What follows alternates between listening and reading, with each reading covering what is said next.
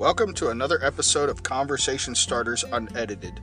I'm your host, founder, and director of Conversation Starters, Christian Cleghorn. As always, these episodes are brought to you unrehearsed and unedited. In Luke chapter 9, we see a story of great crowds are following Jesus, and they've been following him for days, and now they're getting out into a desolate place, and they have no lodging, they have no food, they have no provisions. And we see in verse 12, it says, "Now the day began to wear weary, and the 12 disciples came and said to Jesus, 'Send the crowd away to go into the surrounding villages and countrysides to find lodging and get provisions, for we are out here in a desolate place.'"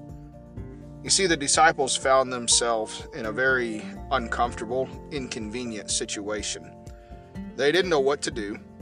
All they knew is, we don't have the resources to take care of the people that have been following us. Let's send them away. Let's send them to a more comfortable place. Let's send them to where they can go and they can get provisions. They can get food. They can get shelter. They can get water. And that got me thinking that, you know, sometimes we want to serve God when it's convenient for us, but yet it's in the situations where it's inconvenient is when we see the miracles take place. You know, shortly after that, the disciples got to see a miracle of Jesus feeding people without the adequate provisions that Jesus multiplied it and made it happen. You start thinking about, you know, Peter walking on the water. That had to be very inconvenient for him and uncomfortable for him. I mean, think about the faith that it had to take to get out of a boat that he was in. You think about Abraham being asked to give his son, to give him up to the Lord. It's very inconvenient. In fact, think about Jesus dying on the cross.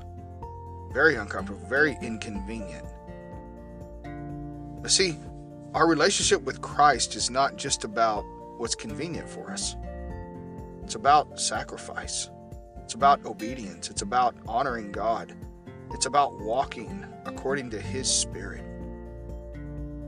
And sometimes that takes a little bit of time. Sometimes we have to wait. We have to have patience.